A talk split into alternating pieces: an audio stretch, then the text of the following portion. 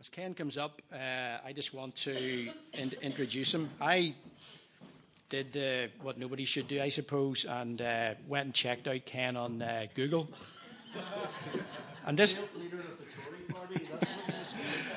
and this was interesting. So th- this says Bishop Ken Clarke, age 57. Oh. You, can, you can clearly see that's a long time ago.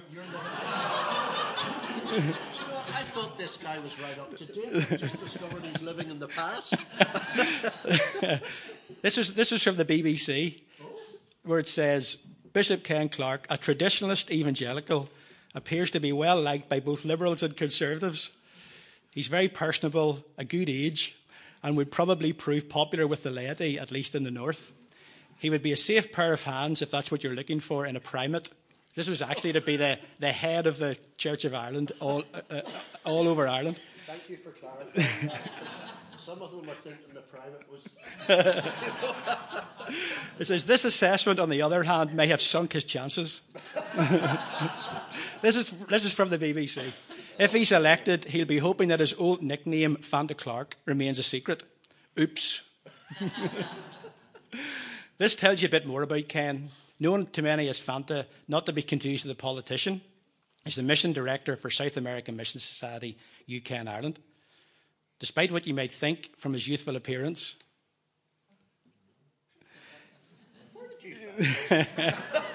he's been involved in Christian leadership for over four decades. He was Bishop of Kilmore, Elphin, and Ardagh for 12 years, and before that served in Chile, as well as Church of Ireland parishes in Magheralin, Dundonald, Dublin, and Coleraine. And then it went on to say three leaders he would most like to meet, one of whom was Alec Ferguson. Can't believe that. Yes. Alex Ferguson. Never heard of Alex Ferguson? you know, when I came in here this morning, I got such a warm welcome from Grace Fellowship. Brother, let me shake your hand. All he just, I just, every sentence he spoke was about Liverpool. It really was. And all because years ago he heard me refer to Liverpool as Loserpool. but could I just say to the Liverpool guys this morning, all of you, well done. You're doing well at the moment. So well done. and I hope you feel okay finishing second at the end of the season. but uh, it is a real joy to be with you. Um, thank you for that introduction. I heard things there I've never heard in my life before. I was beginning to think I was listening to Trump for a minute because I wasn't sure if it was real news or fake news. But anyway, thank you very much. It is a genuine joy to be with you. And Helen, my one and only wife, is very sorry that she's not here this morning. She has commitments in our local church where she's very involved. Um, you were, could I just say to you, folks, be so encouraged at what's going on here. Those announcements, I wish in every church I went to, I heard announcements like that. They were really stories of life, weren't they? A deck running to be mayor. Pray for that guy. Wouldn't that be phenomenal? Another guy becoming a Christian through reading John's Gospel. Oh, my word. I was sitting there thinking, I have never heard announcements like this before. Uh, in fact, I remember years ago preaching at a convention away up in the north of Scotland, and I came across a word I'd never heard of before. Now, some of you more learned than I probably do know this word. Every night, as part of the convention, we had the intimations. Have you ever heard of the intimations? That's the announcements. And let me tell you, talk about tradition. Whatever else happened at the convention, there had to be the intimations every night. And those were the announcements, but they weren't anything like what we've just been listening to this morning. So keep it up. Um, last Sunday, I was preaching in Dublin, and I couldn't help but think about this when I was listening to some of the stories and about the whole idea of going out and telling. This church, Crinken, on the south side of Dublin, where we served for about four and a half years in the early 1980s, they've just put on a fabulous extension. It's absolutely wonderful. The founder of Fields of Life is the pastor of that church, Trevor Stevens, and some of you know. But in front of this new extension, they've a huge big lump of Wicklow granite and when you're going into the building, you just see on the Wicklow granite these words Come and see. And then when you're going out, you see the other side of the big lump of Wicklow granite, and you see these words go and tell. Isn't that good? We come here this morning to come and see, see the Lord afresh, high and lifted up. And then we go out from here in about three hours. Is it three hours, you said? That's only a joke, please.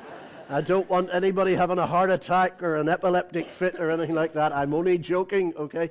And then we go out from here to tell. Because what happens here directly affects what happens out there. I often think the vision God has for the church is that we're a coming and going people. Coming and going, coming and going. Jesus said, Come to me, and then go and tell. Go and preach. Go and share the good news. I'm sure you've often heard it said, I have, that Jesus never went to college or never went to a university, which is absolutely right. And yet, when you read that passage from Matthew that we read this morning from the end of Matthew 9, clearly Jesus was into PhDs, wasn't he? Because in verse 35 in Matthew 9, with this beautiful little cameo of the ministry of Jesus, and I wonder, can you guess what the PhDs are that he was into? Jesus went through all the towns and villages, teaching in their synagogues, preaching or proclaiming the good news of the kingdom, and healing every disease and sickness. Preaching, healing, and deliverance. That's the Jesus PhD. And the whole church, we're called to be that kind of PhD person.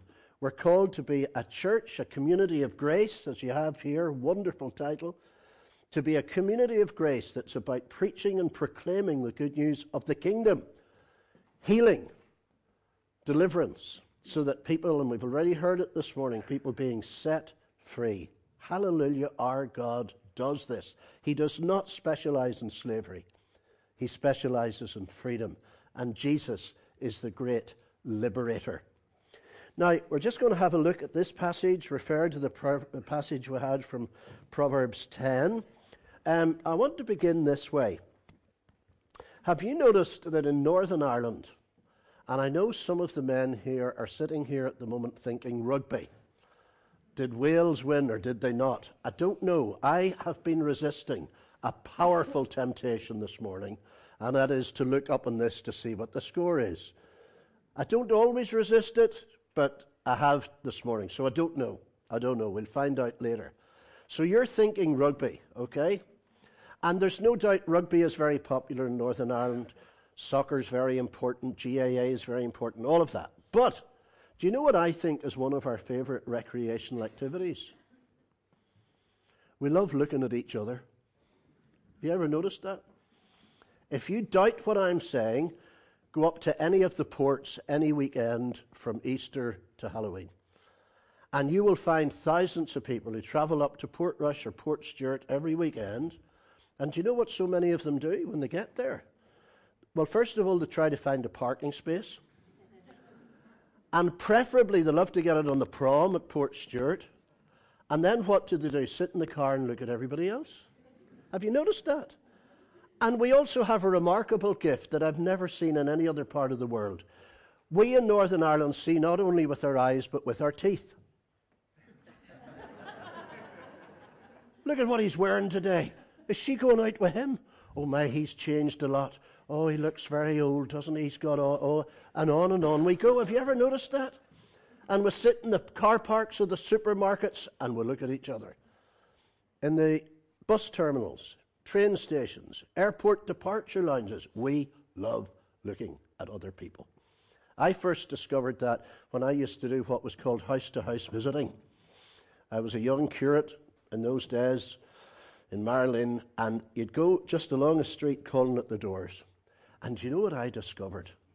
You talk about moving statues in the Roman Catholic tradition. Do you know what we have in the Protestant tradition? Moving curtains. Have you ever noticed that? Moving curtain. You know, when I was going along one side of the street visiting people, I'd see the curtains moving on the other side. Amazing having a wee duke. And do you know, when you called at her house across the road, seriously, this is so often what I got. Oh, Reverend Clarke, it's lovely to see you. I didn't know you were in our area today. Lies. And if I hadn't called, I might have been the first Christian martyr there in centuries, you know? Moving curtains. We love looking at other people. But listen, press the pause button. Let me ask you this. When you and I do look at other people, and we all do, does anything go through our hearts and minds and souls, honestly, apart from the trivial comments? You see, Matthew tells us that Jesus looked at people too, so we're in good company. But when he saw the crowds, what was going on? Well, look what Matthew tells us. Matthew 9, verse 36. When Jesus saw the crowds, he had compassion on them. Is anything of the compassion of Jesus in our hearts for people? Because as Jesus looks on the world today, right across the world, and he sees people, his heart is full of compassion. And one of the marks of the church of Jesus Christ is that what is in God's heart is to be in our hearts more and more and more. Honestly, tell me this do we care for people? Do we love people? I mean, Jesus said two great commandments love God, love your neighbor. It's all about love, it's about relationship. When Jesus calls people to follow him, he, follow him, he doesn't say, Will you sign this constitution? He says, Follow me. It's relationship. And he calls you and me in the church of Jesus Christ to love people to have our hearts stirred with compassion just as His is, is that a mark of grace fellowship? We're calling ourselves a community of grace. Grace is about compassion and mercy and generosity, forgiveness. See, one of the things that breaks my heart, and I think more importantly breaks God's heart, is that sometimes there's a grand canyon between what we say we believe and how we behave. And you know as well as I do, so much damage has been done in Ireland to the cause of Christ because professing Christians haven't lived like Christians, let alone lived like Christ. And it does so much damage. And if anything is needed on the island of Ireland today, it's integrity, it's belief and behavior marrying each other it's about people who say one thing, doing it, not doing something else. I would be a wealthy, wealthy man if I'd got a tenner for every time I've heard somebody say to me over the years, Oh, so and so says he's a Christian, but I know what he's really like. I know what he's like at home. I know what he's like in business. Oh, I wouldn't go near him. And so there's a big chasm, a grand canyon between what we say we believe and how we behave. And we need to move on from that, folks. And if our hearts are stirred with compassion, as the heart of Jesus is, and like this, uh, this famous Baptist preacher, Spurgeon, says, this is far, far more, the word that used here for compassion is far, far more than feeling sorry for somebody or having pity on somebody. It's something so deeply stirred within us that it's life changing. And we cannot, cannot, cannot do anything but share the compassion of Christ with the crowds, with the people he loves and the people he died for. And how did Jesus see the crowds? Well, he saw them as harassed, or some people pronounce it harassed, and helpless, like sheep without a shepherd. I wonder, has anything changed in 2,000 years? As you and I look at people today in Northern Ireland, on this whole island of Ireland, is that a description that fits today just as it fitted when Jesus saw the crowds 2,000 years ago? I believe it does, honestly. Harassed and helpless, like sheep without a shepherd, no direction, confused, stressed, anxious, tense, lost. Sheep will not survive often without a shepherd. And especially if you know anything about sheep, and I'm not a farmer, but I did learn this when a sheep gets on its back, it often cannot get up again in its own strength. It's helpless. It needs the help of another. I remember we lived in Coleraine for 15 years, and there's a great place. One of the things I loved about there, so many places to walk. And I'm sure you all know Downhill Castle, Mussenden Temple, beautiful place between Castle Rock and Downhill. There's a place called Bishopsgate where you go into that land, and there's a beautiful little gate lodge in it. When we lived in Coleraine, there was a lady in her 80s lived in that gate lodge. And she did a lot of the gardening around there, and she also walked around and checked sheep were all right. Helen and I were walking one day, and I saw this lady in her 80s in the middle of a field trying to get a sheep up the right way up.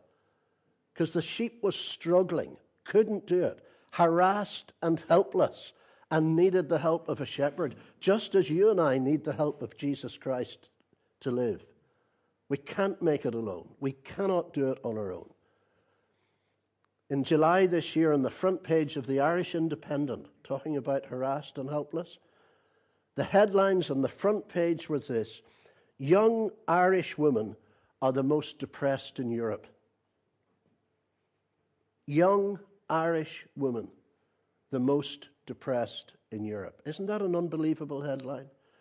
You know people, I know people, some of us maybe are here, and that's what we're struggling with. It's hard, it's tough, it's lonely.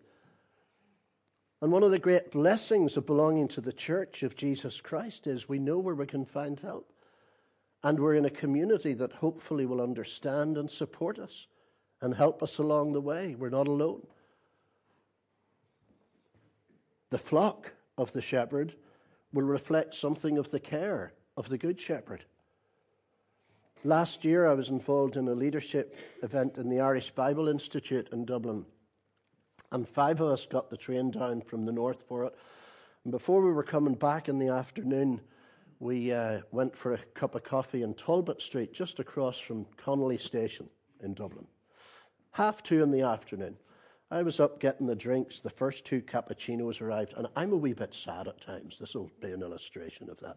First two cappuccinos arrived. You know, cappuccinos. Oh, now the coffee wasn't bad here this morning. Please don't hear what I'm not saying. But the cappuccinos, awesome. And the girl who'd made them had put a heart on the top of each cappuccino. I thought, this is incredible. And I had a bit of banter, but I said, oh, I can't believe that. A heart on top of the cappuccino. How do you do that? And so we were having this banter. Suddenly, from behind me, and I didn't know there was somebody behind me, do you know what I heard? Somebody saying to the barista, When you're doing mine, would you please make it a broken heart? This is half two on a weekday afternoon in the centre of Dublin. And I turned round, and behind me was a beautiful young African girl, I'd say about 20 years old, who had spoken those words. And I looked her straight in the eye, and I said, Do you honestly have a broken heart? And the tears filled her eyes. She said, Yeah. Ireland, 21st century. And I said to the girl, I said, Do you know, I have good news for you.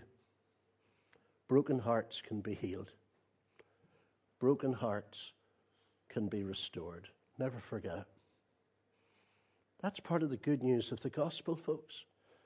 Broken hearts can be healed, broken hearts can be restored. But how are the people out there going to know that?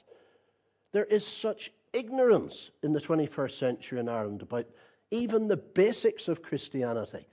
I met a friend who's ministered in Dublin over 40 years, and he said to me, Fanta, I'd love you to come and spend a month with me. I said, Why do you say that, Horace? Well, he said, You wouldn't believe how Dublin has changed since you lived here in the 1980s. I said, What do you mean? Well, he said, I'll tell you what I mean. He said, People say Dublin is post Christian. Let me tell you, it isn't. He said, It's pre Christian.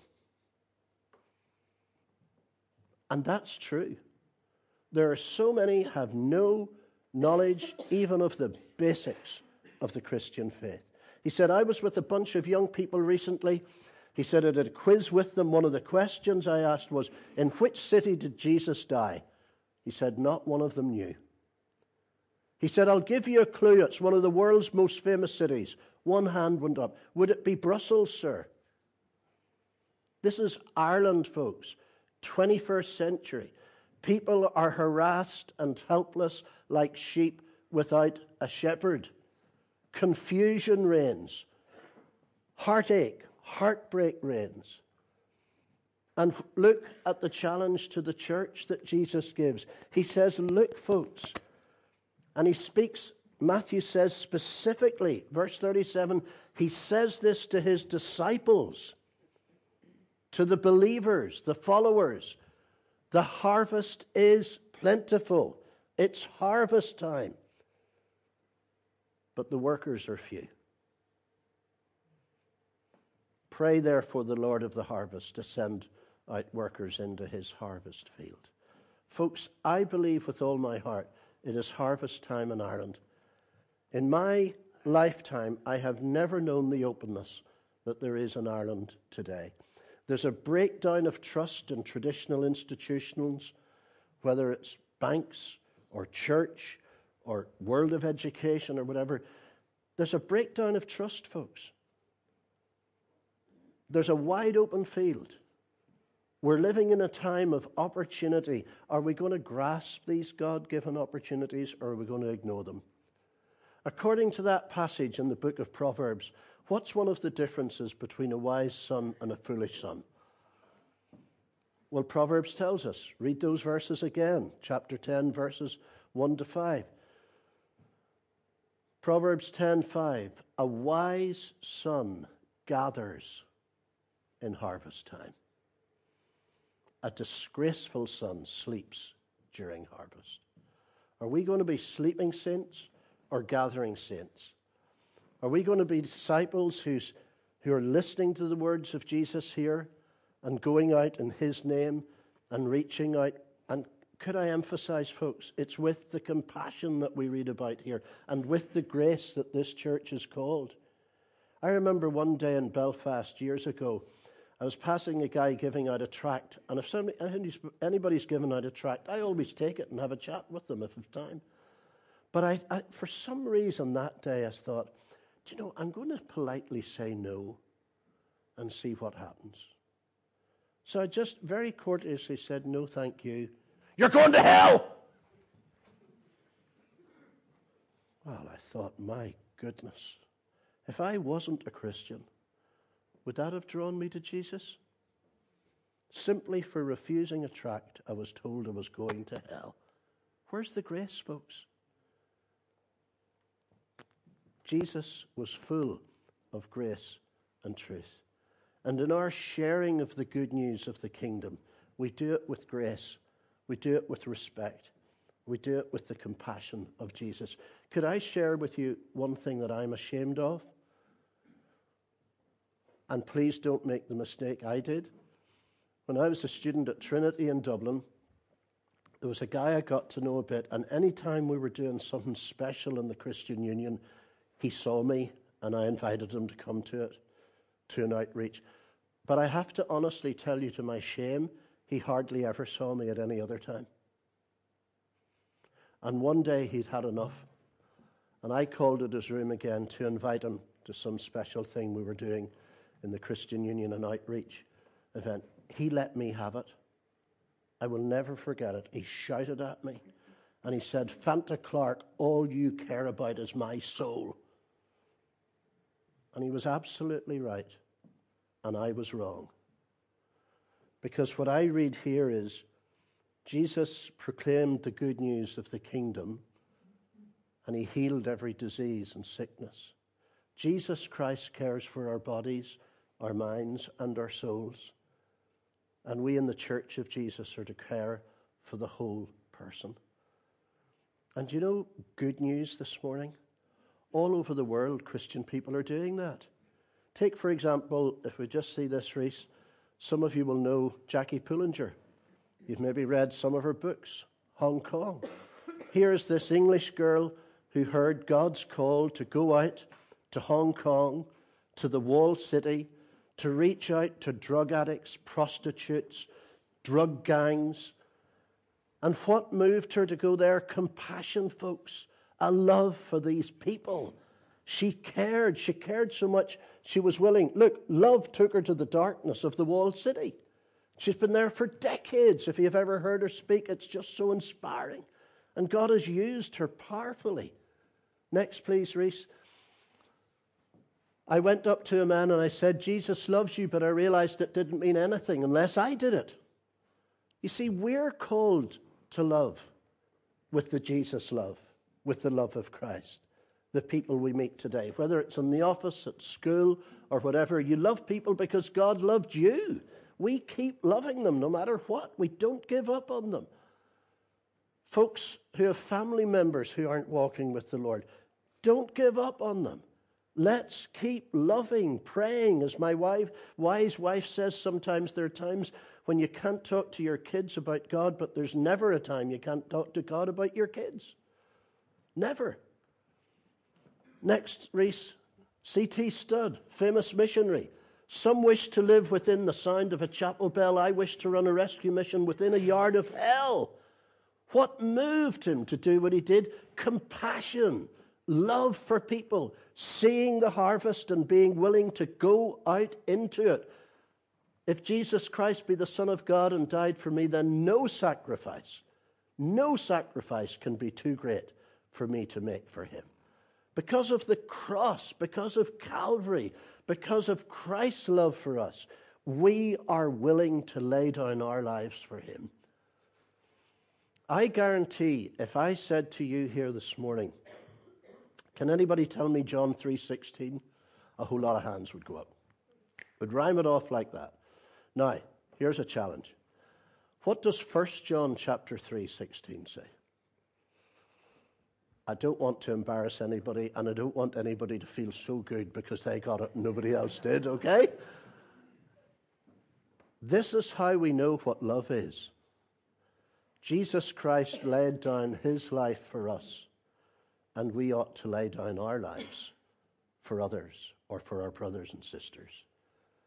This is how we know what love is. Jesus was willing to lay down his life for us, and hallelujah, he did.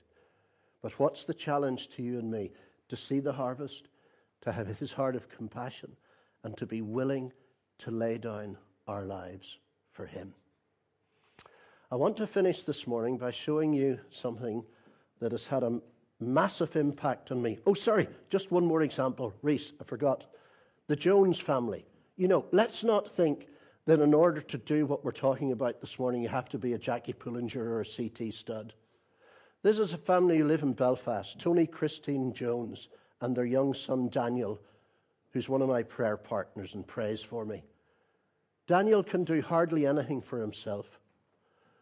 When I see what his mum and dad do for him, I see Christ.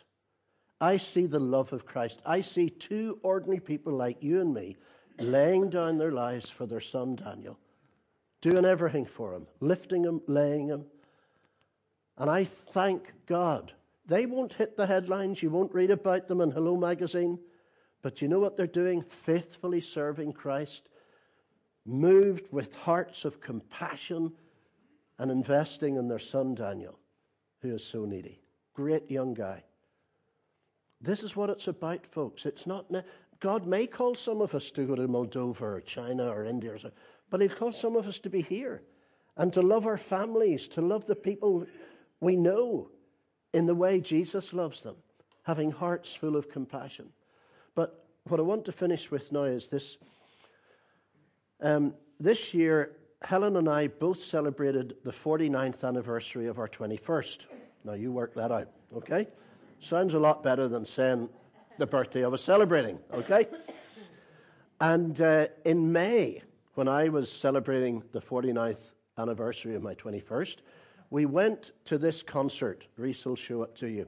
It was called, oh, yeah, next, sorry, uh, the Courage Tour. You all know who Stuart Townend is, do you? co author of that great hymn, In Christ Alone, and so many of the other hymns and songs that we sing. Wonderful guy, Stuart Townend. And the, courage, the tour that he was doing was called Courage, okay? I went along thinking this is going to be courage to witness, courage to. Re- Do you know what, it, what it's about? The courage to be vulnerable, the courage to be honest. And one of Stuart Townend's daughters, who's had mental health issues, was singing in the music group that night. Do you know when she shared about some of the stuff that she's been going through with the four to five hundred people who were there, you could have heard a pin drop. And then Stuart told us next, Stuart told us about his brother, Phil. There's Phil at the bottom in the blue shirt. Phil is one of Stuart Townend's best friends, one of his brothers. And two years ago in 2017, Phil discovered he had cancer of the esophagus, incurable. And out of this, Stuart Townend wrote a song. He really sensed God was prompting him. And he wrote this song, Keep You Here. As he sang it that night, God spoke into my life, honestly, powerfully. The tears were rolling down my cheeks. And the song's called Keep You Here. But it's also about time, that the Lord gives time and he takes it away. And we want to make the most of every day. Live with compassion, see the harvest, be the people the Lord's called us to be. And I want to finish by showing you a video of Stuart and Phil talking about this song. And then they sing it together with some of their family members. And you need to know that Phil is now in glory with the Jesus he loved. He's gone home, he's not here anymore. So please listen. Listen to what the Lord is speaking into our hearts as we watch and as we listen. Okay, Reese, thank you.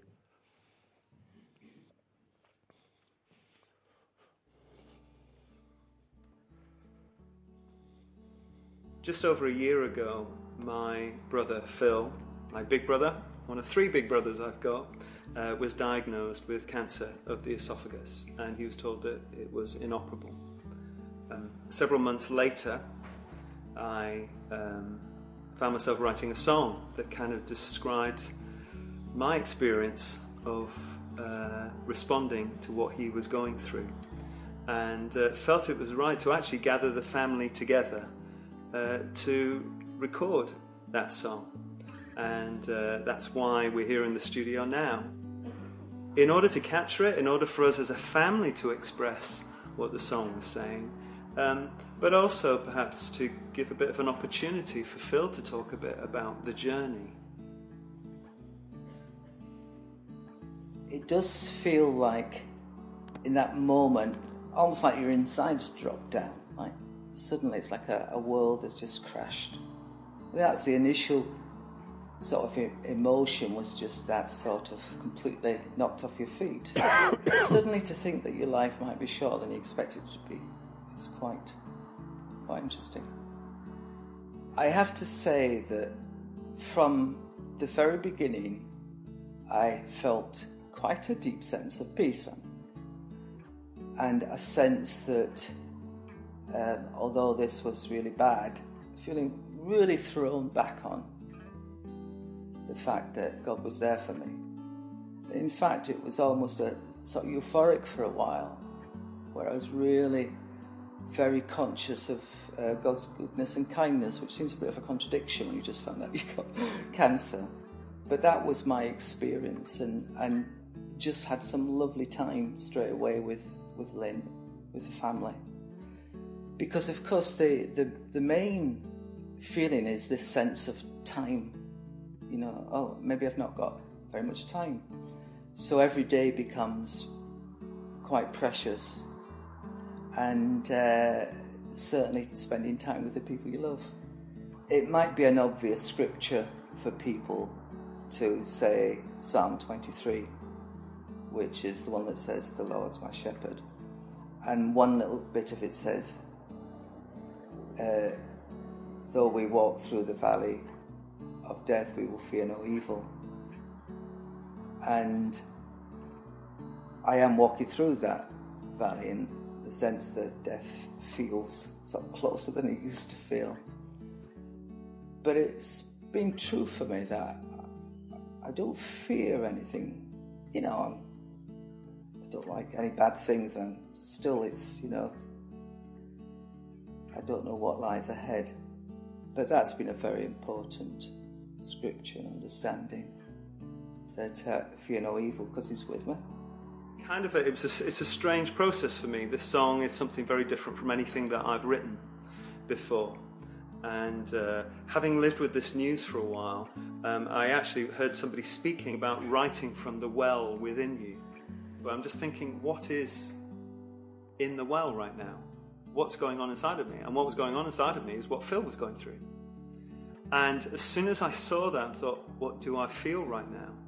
This song kind of spilled out in a way that it's never happened for me before. So, this has been a really special weekend when I first heard this song, I just was so moved by it. Um, and I knew that was an expression of Stuart's concern and his love. And it was actually on paper what they as a family were showing to me anyway. And I said to him, I said, look, if you ever do record it, I'd love to sing in it. And uh, Stuart said, yeah, that'd be great. And then here we are in the studio, families together, making music together, actually having a great time together. But also, I think bringing something that's been special to us that hopefully other people can gain something for themselves.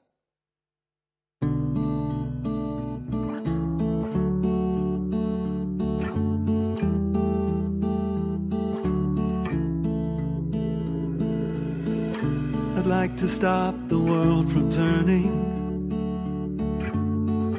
I'd like to pause it with my prayer.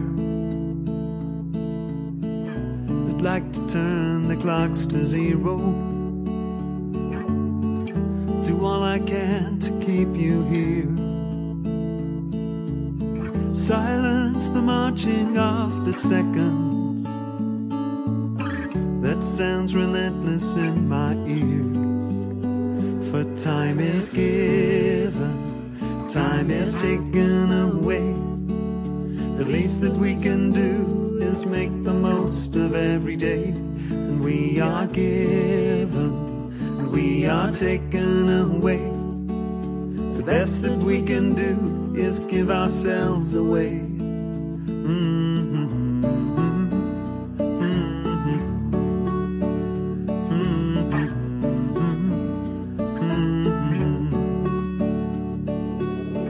What good is time if we don't use it to find the path within the pain.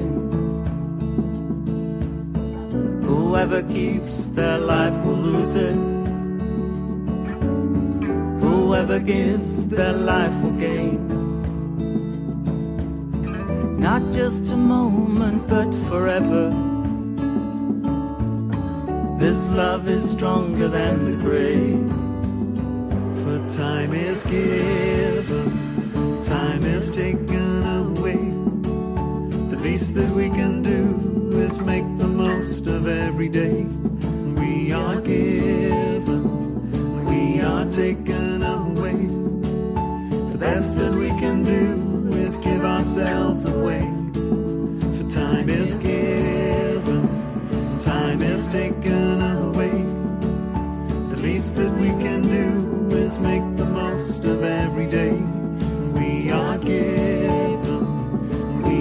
taken away. The best that we can do is give ourselves away.